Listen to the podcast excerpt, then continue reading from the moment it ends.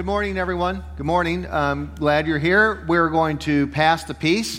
And what that means is, is that you go around to the people around you and you stick your hand out and you shake their hand and you say, The peace the Lord be with you, or peace to you, or peace, or whatever you need to say. Let me tell you where this came from. Uh, since the beginning of the church, churches were usually small and uh, people were like a village, you know, and everybody knew each other's trash and uh, would do harm to each other, you know, in normal sort of neighborly ways. And then they'd have to come and share in the body and the blood of Jesus, the bread and the cup, the one cup, and say, hey, we're all one. So they would say, well, we better forgive each other before we come and do that. And so that's really where it came from. It's called reconciliation. And since we're not a village, that's kind of hard to, for us to understand in our culture. But let me propose this it's a political year.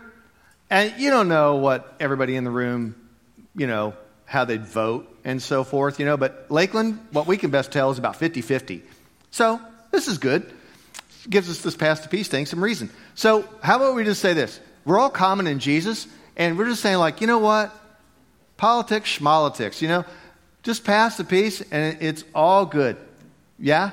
And that's kind of what we're doing. So, you know, introduce yourself, say, Pat, say peace, and say, hi, my name's Dan, you know, and um, kind of focus on their eyes and get their name down.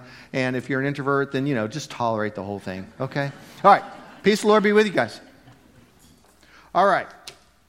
We've been digging through Paul, and particularly we've been looking at Paul's little letter to the church in Philippi in Asia Minor back in the first century. It's called uh, Philippians. But we take a shift and we're going to shift over to a rather large city where there was a new church called Corinth. And Corinth is in Greece, and uh, it was quite the seaport. Um, just a little bit of trivia. Uh, Corinth was an isthmus. In other words, it was a passage. It was 26 miles long, and they would drag boats from one sea over this 26 miles up a mountain, basically, and over to the other sea. So um, needless to say, there were a lot of sailors in Corinth. You should be reading, this was a seaport of sort of a arr, pirate sort of a place, of course, if you can think about that in the first century. It was a rough place, okay? And Paul had planted a church there. Maybe even, my hunch is, a little bit more of a messier crowd in Corinth. Just my hunch. Let's dig into it. If you, uh, we'll put the text up on the screen, the Bible text on the screen, the Bible on the, up on the screen. But if you want to pull it up on your phone for future reference or open up your Bible, we're in 2 Corinthians, not 1 Corinthians, 2 Corinthians chapter 12, verses 1 through 10. 2 Corinthians 10. This is Paul writing. It's necessary to boast. Nothing is to be gained by it, but I'll go on to visions and revelations of the Lord. I know a person in Christ. He's, by the way, speaking of himself here. I know a person in Christ who 14 years ago was caught up to the third heaven. Whether in the body or out of the body, I do not know. God knows. And I know that such a person, whether in the body or out of the body, I do, I do not know, God knows, was caught up into paradise and heard things that are not to be told, that no mortal is permitted to repeat. Verse 5. On behalf of such a one, I will boast. But on my own behalf, I will not boast, except in my weaknesses. But if I wish to boast, I will not be a fool, for I will be speaking the truth. But I refrain from it, so that no one may think better of me than what is seen in me or heard from me, even considering the exceptional character of the revelations. Therefore, to keep me from being too elated, a thorn was given me in the flesh, a messenger of Satan to torment me, to keep me from being too elated. Three times I appealed to the Lord about this, that it would leave me. But he said to me, My grace is sufficient for you. My power is made perfect in weakness. So I will boast all the more gladly of my weaknesses, so that the power of Christ may dwell in me. Therefore, I am content with weaknesses, insults, hardships persecutions, and calamities for the sake of Christ. For whenever I am weak, then I am strong. back in Paul and Jesus' time around Greece and Rome, there was a very common uh, legend in Greek mythology. It was the legend of the Greek inventor Daedalus. And perhaps you don't remember the name, but you'll probably remember the legend. The legend goes is that he was invited to the island of Crete by King Minos. King Minos wanted uh, Daedalus to build wonderful things, particularly he built this awesome labyrinth, which was somehow sort of magical. But Daedalus had been in Crete for many, many years, and he wanted to go home, back to Greece. But King Minos would not let him leave and put him in a tower. Uh, Daedalus had a son with him, uh, Icarus. So Daedalus, using his wonderful inventive creative powers and skills, decided to attach bird feathers to his arms and his shoulders using wax and do the same for his son Icarus. So it worked, and off they flew to Greece. Except that Icarus' son got so excited about his ability to fly that he flew higher and higher up towards the sun. And guess what? The sun melted the wax, and off the feathers came.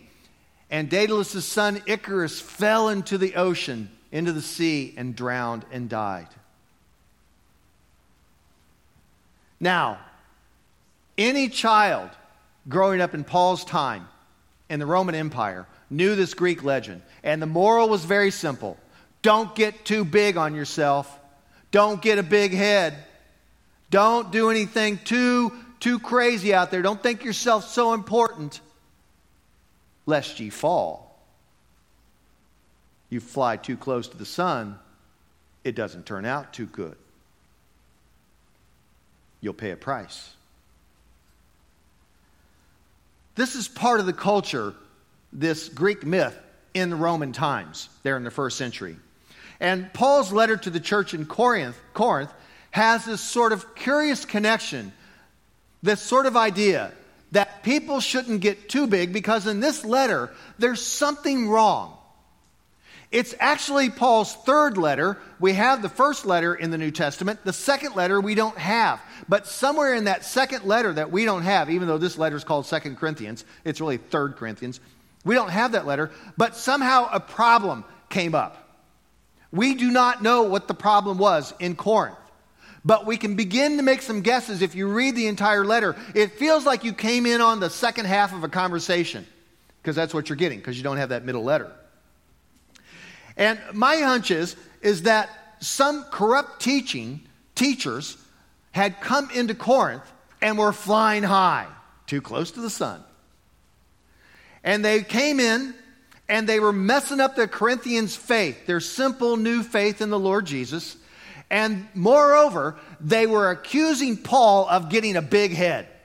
That Paul somehow thought he was all that, that he was Mr. Cool, very spectacular, full of all sorts of wonderful, you know, visions and miracles. And these, these false teachers were coming into Corinth and saying, like, you want to hear visions and miracles? We've got visions and miracles. We've got signs and wonders. We got prophecy. We got 40 day fast. We got all sorts of stuff coming at you.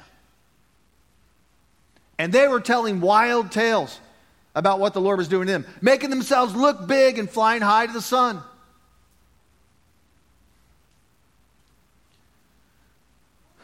Maybe they ridiculed Paul and derided him since he wasn't there.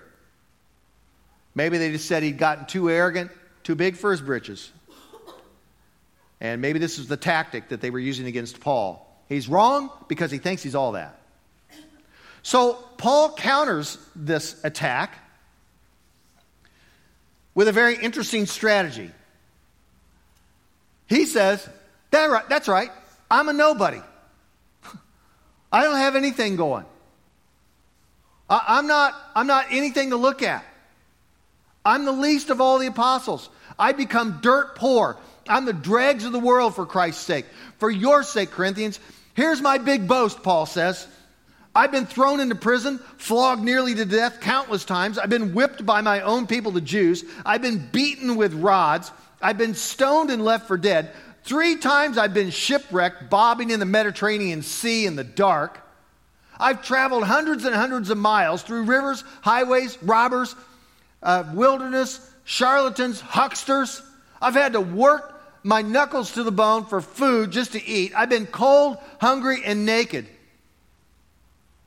And not only that, I have all of you new churches to worry about and care for and pray for. So, yeah, you guys are right. I, am not anything, Paul says. So that's his spiritual pedigree. He says, now, just because maybe these other false teachers have been telling you about all their crazy visions they're having, I know a guy, me, Paul says, and he had a vision. But here's my vision, he says. I'm not going to talk about it too much. You can kind of tell him, hear him saying that. I'm not going to talk about it, but, but here's my vision. My vision is, is this I saw this heaven, this third heaven.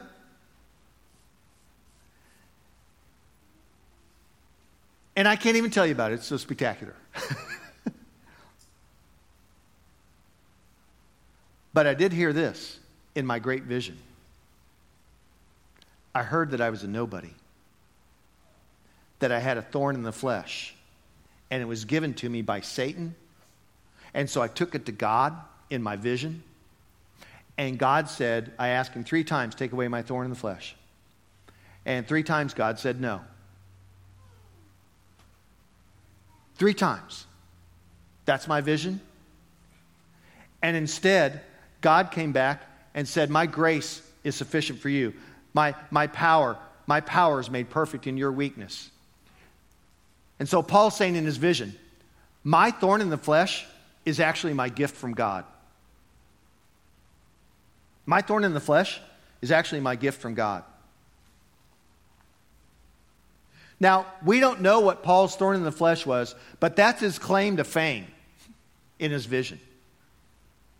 That he asked God for something and it didn't happen, it didn't get taken away.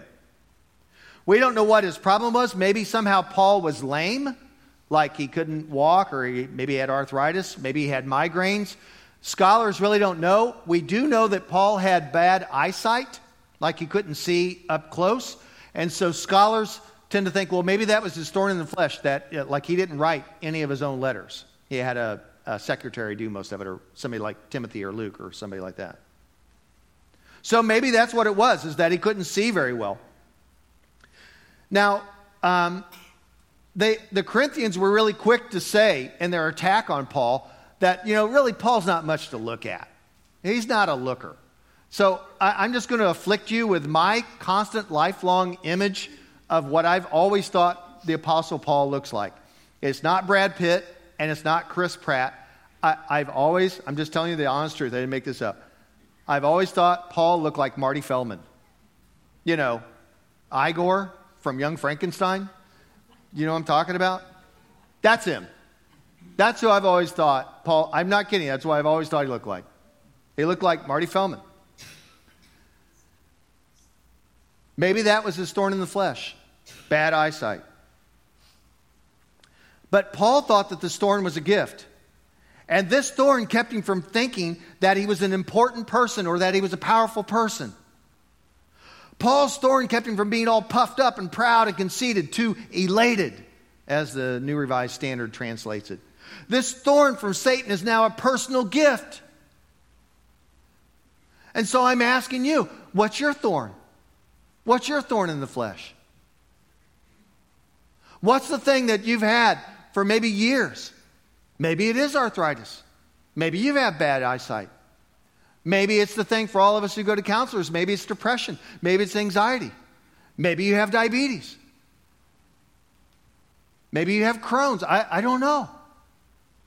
But what's your thorn in the flesh? Because it very well could be a gift that leads you to the foot of the cross and to God. It may be your spiritual pathway. Because if Paul has anything to say about it, it's actually going to take you to Jesus. It's going to take you to Jesus. So Paul asked God to take this thorn away three times, and it remains. This divine message comes from God, from the Lord. And the spectacular message, and it just says, My grace is sufficient for you. My power is made perfect in weakness. That's how Paul operates in life. My weaknesses are my strength. I propose that one of the greatest dangers to Christianity since the beginning is power. One of the greatest dangers to Christianity is power. I think that's a fill in the blank thing. Every time the church has been lured by power, it goes bad. It goes really bad in the church. Whether it's political power during the last two millenniums scattered across Europe, or military power resulting in the Crusades around 900 to 1100 AD. Not the crown, but it's the cross, everyone. It's not the crown, it's the cross. It's not a fist clenching golden riches, it's a nail scarred open palm on a cross.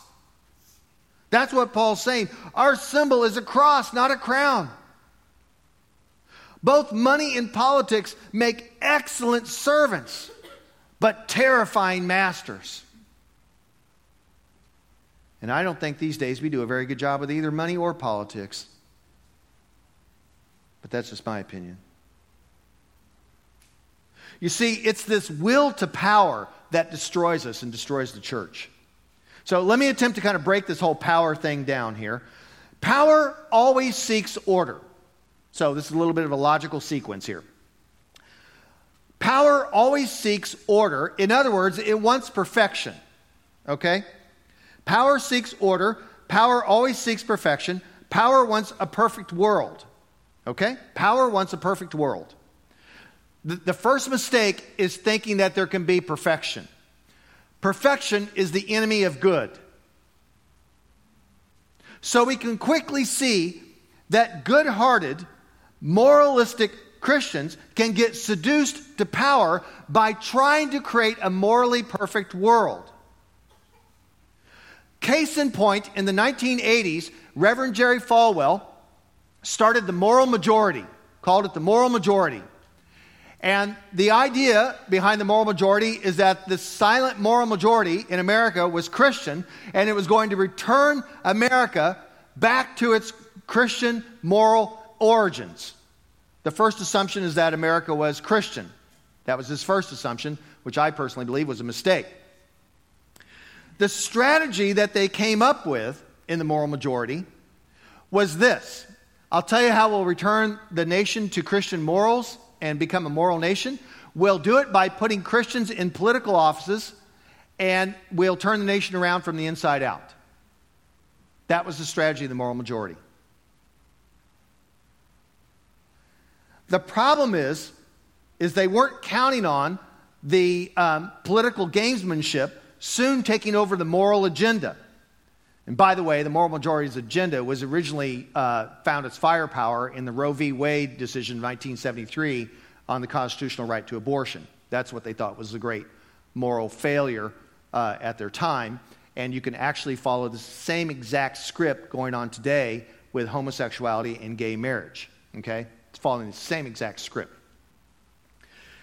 The political gamesmanship crowded out the moral agenda and as a result, then, Christians at the time were viewed as powerful, uh, power grabbing, hateful, anti women people, not moral. So interesting that they were on a moral crusade and they actually were now viewed as immoral, as not moral. And that's why you can find the same exact script going on with the gay marriage uh, debate these days. Christians, well intentioned in their moral agenda, nowadays are not viewed as loving, not virtuous, not moral at all, even though they're trying to achieve a moral agenda by being against gay marriage, certain Christians, of course. Because the country has a secular moral itself that is rooted in democracy and is viewed as a constitutional, constitutional inalienable right given to all men and women, and that is freedom, personal freedom. And personal freedom is the secular moral agenda of the day. And so, what you have is a quarrel going on between two moral agendas. When Christianity begins to seek power and perfection and a perfect world, it begins to unravel. And that's what I'm trying to build this case here for. Perfection has to use power to get its way because perfection will corrupt you. So interesting. Perfection will corrupt you. Moral idealism demands perfection. And you can kind of see on your little handout here, I have these four uh, words here moral idealism, then there ought to be an arrow leads to perfection, and then an arrow leads to power, and then an arrow leads to violence. That's the sequence of the argument. Now, just so you can relate to this, I think most of us have tried this perfect world at home, haven't we? We've all tried to create the perfect household. We're going to have a perfect home. Everything is going to be perfect here at home. Namely, what we're going to create here, everyone in the house, is we're going to create a clutter free household. A household that's perfect because everyone picks up their socks and puts away their toys or returns the remote controls to that common, well known, designated location where all remotes belong. Not stuck in the couch cushions where no one can find them. How's that going for you, your morally perfect world at home? How is that going? How is perfection working for you? The script is always the same. First of all, first off, to have a morally perfect home, you have the family meeting. This usually takes place on a Sunday night or perhaps even a Monday night, and mom and dad walk in with two stone tablets to the kitchen table where the family has been assembled and the pillar of fire. Thou shalt not leave thy socks lying upon the living room floor. Thou shalt not leave less than a quarter inch of chocolate milk in the jug, and then return said jug to the refrigerator. Thou shalt not leave three Cheerios left in the Cheerio box and call it a full box, for it is not. Thou shalt rinse thy dirty dishes and place them in the dishwasher, the holy dishwasher, instead of leaving them sitting everywhere. And of course, the unruly Philistines in your house do none of these things. They disobey. And so, what do you do? You follow the script power up. It's time to power up. The authorities take over. Screen privileges are revoked. Phones are placed in timeout. Curfews are put in place. The masses then begin their strategy. They revolt. Voices are raised. Threats ensue, eyes begin to roll, Snapchat becomes profane, parenting books are thrown in the trash can, dogs run and hide, cats snicker, doors slam, anyone leaving an empty glass on the kitchen table unfilled is shot on sight. Children melt down, moms cry, and dads pretend to Google something. So I'm told. Dreams of moral perfection always lead to power, and power turns to violence and destroys. The script is the same, whether it's at home or whether it's in national, national politics. Into this cycle of idealism, moralism, power, and violence comes the model of the cross as Paul understood it. My grace is sufficient for you, for power is made perfect in weakness. And that's why, mom and dad, you eventually just pick up the socks yourself. and then say to yourself silently in your grinding of your teeth, someday, when I go over to their house and they have their own place and their own kids, I'm leaving my socks in the middle of the floor. That's all you get, man. That's it. That's your only revenge in life. Lord, may you bless them with children. See, Paul says your satanic affliction is actually your gift. Your weakness is actually your gift. It's your way, it's your via, it's your way to God. I remember listening years ago to a friend uh, who, this mom, uh, this lovely lady, had a Down syndrome daughter. And when she was talking, the daughter was like second, third grade. Now, this family, they were awesome people in Kansas City. Who's who of Christianity in Kansas City? awesome leaders, got called on to speak various places. They were somebody. They were achievers. They were high achievers. They got stuff done. Everyone looked up to this man and this woman. And then they, they had this Down syndrome daughter. And this mom said it was the best thing that ever happened to her, and she wouldn't wish it on her worst enemy. It was the best thing that ever happened to her because it took her to the feet of Jesus. It slowed her down. Suddenly, all of the achievement and everything that she thought was important in the Christian life didn't matter anymore. Pretty much everything that she thought was important in life was no longer important. Pretty much everything was not important because this child had taught her to slow down and made her weak. Was it her thorn in the flesh? It was her gift of God. Weakness, everyone, makes us spiritual. Slowness shows us an intimate God.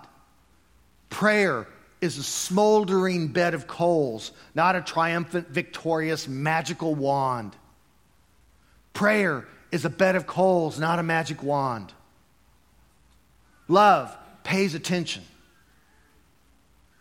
This is the soul of Christianity. For our sake, for our sake, God. God made him to be sin who knew no sin so that we might become the righteousness of God.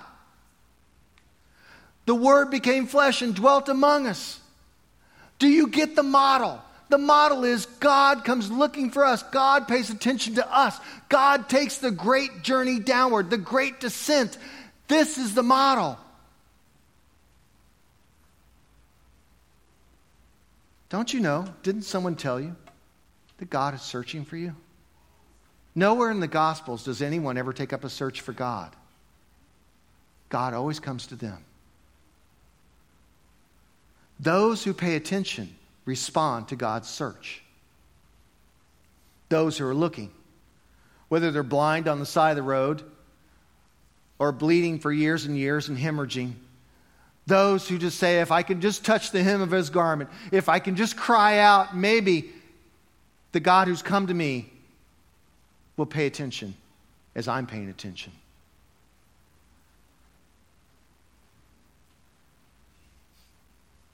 See, Jesus is calling, is tenderly calling, calling to you and to me come home. This is the God who comes to us. Over the years, I suppose um, I could be called now a spirituality expert. Of course, we all know what an expert is. An expert is somebody who knows more and more about less and less until they know absolutely everything about nothing, and that's pretty much where I'm at.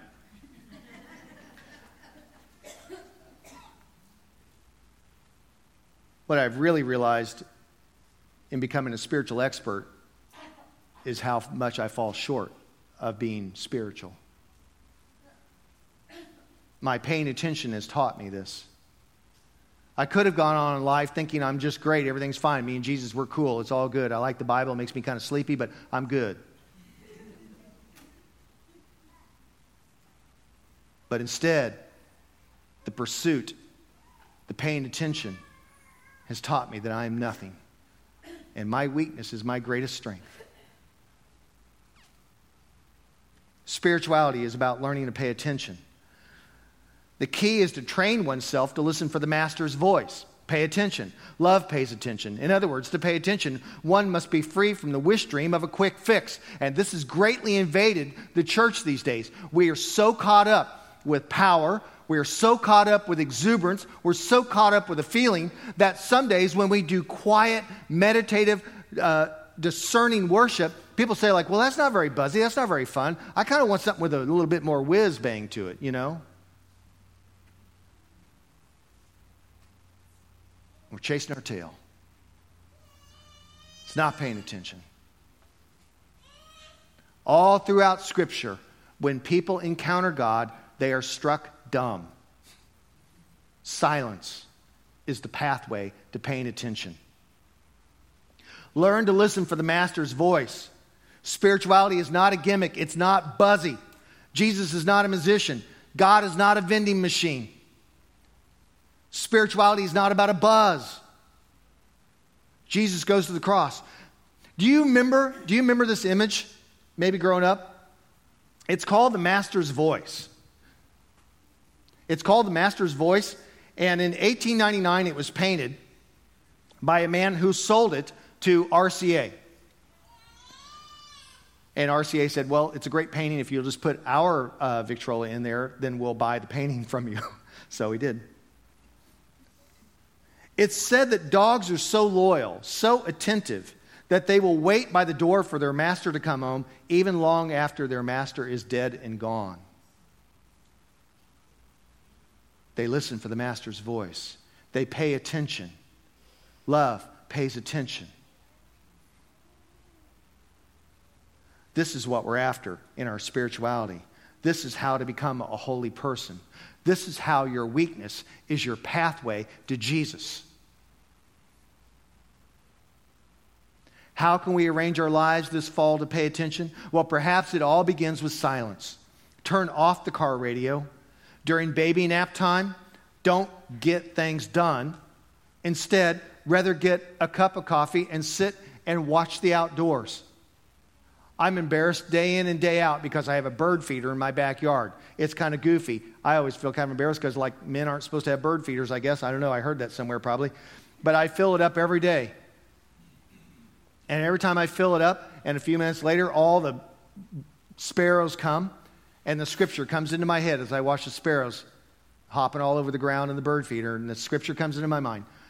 Consider the lilies of the field. Look at them. They don't worry. And they're, they're dressed more finely than Solomon. Look at the birds of the air. Do they worry? Do they care? Are you not worth more than sparrows? Comes a spiritual lesson from a bird feeder.